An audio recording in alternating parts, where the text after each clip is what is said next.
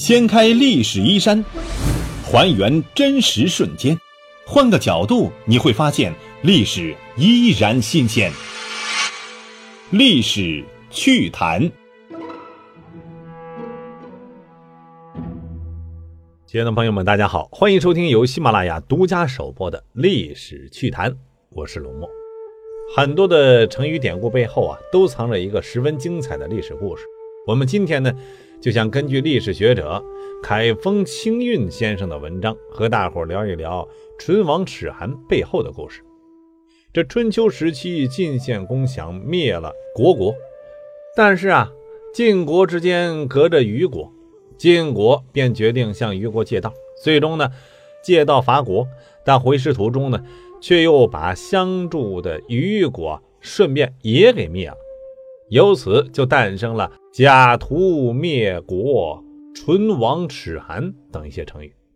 有人说呀，晋国之所以不先攻打邻近的虞国，而要借道先打虢国，其实呢就是是在耍计谋，为的是能够出其不意的把虞国也一起灭掉。呃，但这个话呢看似有道理。但是呢，难以彻底解释其中的疑问。咱们想想看啊，能在灭国回来的路上捎带脚着把虞国给灭了，说明虞国的战斗力啊不怎么样。而且当时的晋国已经非常强大了，如果强攻，恐怕是国虞联合起来都难来对抗当时的晋国。所以说呢，晋国根本就不必如此大费周章的耍计谋。事实上。晋国之所以隔着虞国还要伸手打虢国，就是因为晋国与虢国有世仇。这么看来啊，虞国被灭，其实呢颇有点躺枪的味道。那么晋国之间到底有什么深仇大恨呢？要说起两国之间的仇恨呢，这还得从晋国的内乱说起。公元前七百四十五年，晋赵侯姬伯一继位。就把他的叔叔程师封到了曲沃，称之为啊桓叔。也许呢是当事者迷，这一分封啊，在赵侯看来没什么，可是，在晋国国人眼里看来，这将埋下晋国内乱的祸根。为什么呢？一，这一年呢，成师已经五十八岁了，他不仅崇尚道德，深得民心，而且政治斗争经验非常丰富。二，曲沃曾经是晋国的都城啊。经过晋国君臣几代人的经营，曲沃的规模比当时的晋国都城邑还要大。于是呢，晋国的有识之士就预言：莫大于本，并且深得民心，危急近在咫尺。晋国的动乱就在曲沃了。果然，时间刚过了七年，这话就应验了。公元前七百三十九年，晋国的大臣。潘父杀死了赵侯，要迎接曲沃的桓叔啊来当国君。潘父的邀请呢，正中了桓叔的下怀，他呀就欣然前往了。自此，桓叔要当晋国掌权者的蓄谋已久的野心呢，彻底暴露出来了。但是啊，令桓叔想不到的是，虽然他具有一定的威望，但是晋人呢并不买他的账。他刚想去晋都，晋人就发兵来攻打他了。由于桓叔此时的势力还小，无奈之下，他只能又退回到了曲沃，蛰伏起来等待时机。可是这开弓没有回头箭呢。既然桓叔已经跟晋国的当权派展露了取代之心了，就再也没有必要遮遮掩掩了。在他死了之后，他的儿子姬善，也就是历史上有名的曲沃庄伯，子承父业，继续和晋国的当权派对峙。公元前七百二十五年。庄伯在国都邑杀死了晋国国君晋孝侯。就在庄伯像他的父亲一样，坐着当上晋国国君美梦的时候，晋人不仅又一次把他打回了老家曲沃，而且啊又立了孝侯的儿子妾为国君，这就是晋鄂侯。虽然这次庄伯啊弑君篡位的行动失败了，可是他并没有气馁，而是仍是继续寻找机会。公元前七百一十八年。当了六年晋国国君的世侯去世了，庄伯啊一得到这个消息，就兴兵直奔晋都，想一举上位。可就在晋国的这次内乱当中，虢国出场了，并从此啊与晋国结下了梁子。原来周平王得知庄伯要篡位的消息之后呢，就行使起周天子召集诸侯征讨逆反的权利来，征召国公带领军队前去啊讨伐庄伯。本来庄伯连贱人都打不过，如今是雪上加霜，又来了一个国国的军队，庄伯如何是对手啊？只得是灰溜溜的又逃回曲沃了。这是国国第一次出兵进攻，也是两国结怨的开始。庄伯去世之后，他的儿子姬承继位，这就是曲沃武公。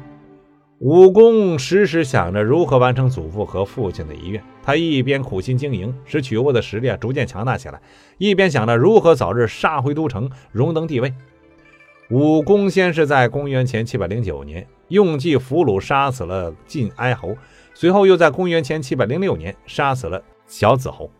此时的周王室是周桓王当政啊，他听说武功杀死了小子侯后，就非常的怒不可遏。于是呢，派国仲带兵讨伐武功。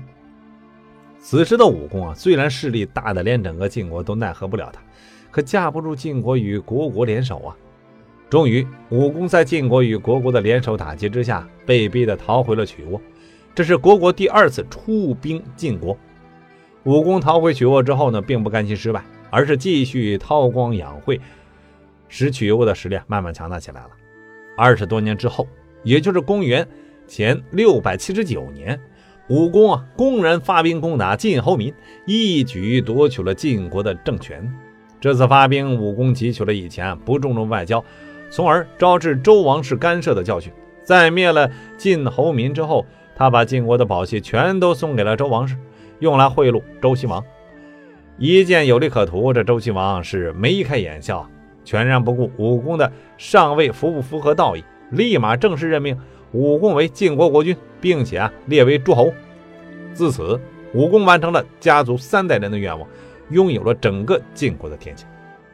晋武公死了之后，他的儿子晋献公继位。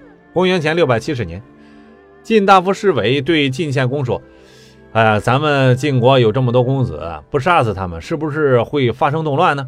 晋献公一听啊，这侍卫说的对，父亲和自己之所以能够历尽艰险当上晋国国君。还不是靠整个家族以普通公子的身份慢慢做大，才一举拥有了整个晋的天下吗？可不能让历史的悲剧在自己身上重演呐！于是，献公决定就此斩断一切危险因素，就把晋国的所有的公子都杀了。兄弟本是同林鸟，大难临头各自飞呀！这些晋国的公子在晋献公的打击之下，是死的死，逃的逃，有的呢还逃到了国国。国国呀，不仅收留了他们，而且面对晋献公的不义之举，还义愤填膺，兴兵讨伐晋国。可此时，在晋国当政的曲沃这一支力量，已经远非偏居于于那时候啊好欺负了。国国首次在晋国尝到了败仗的滋味。面对国国的进攻，这个晋献公啊十分恼火，当下就发兵灭国。可是侍卫呢认为啊时机不到，劝晋献公啊。且待其乱。于是呢，晋献公就忍下来了。又过了将近十年，也就是公元前六百五十九年，晋献公终于是忍不住了，对大臣们说：“当初啊，我的先人打天下，国国就常常阻挠，甚至入侵我国。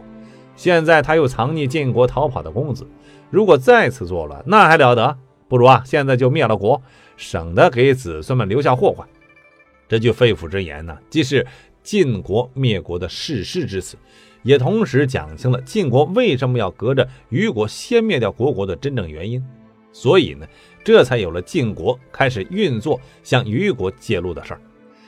其实啊，晋国共向虞国借了两次路，第一次是公元前六百五十九年，这一次呢，晋国只是试探性的打听了一下，攻打国国的夏阳之后就班师回国了。第二次呢，是在公元前六百五十六年。晋国在一举灭了国国之后，回军时又顺势灭了虞国。两千多年来，这一次历史事件一直被后人津津乐道。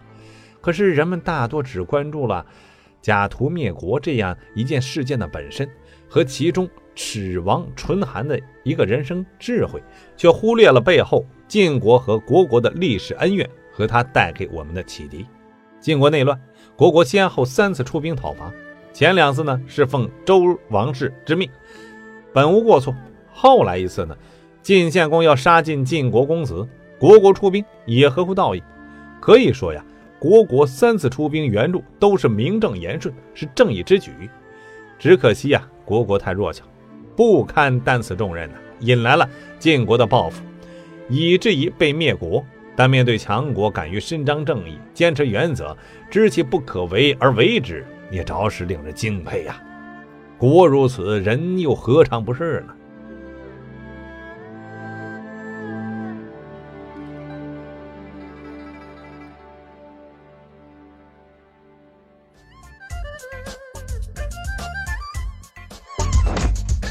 掀开历史衣衫，还原真实瞬间，换个角度，你会发现历史依然新鲜。历史趣谈，主播龙墨，编辑老马，后期混音雨林狼。感谢您的关注收听，咱们下期再见。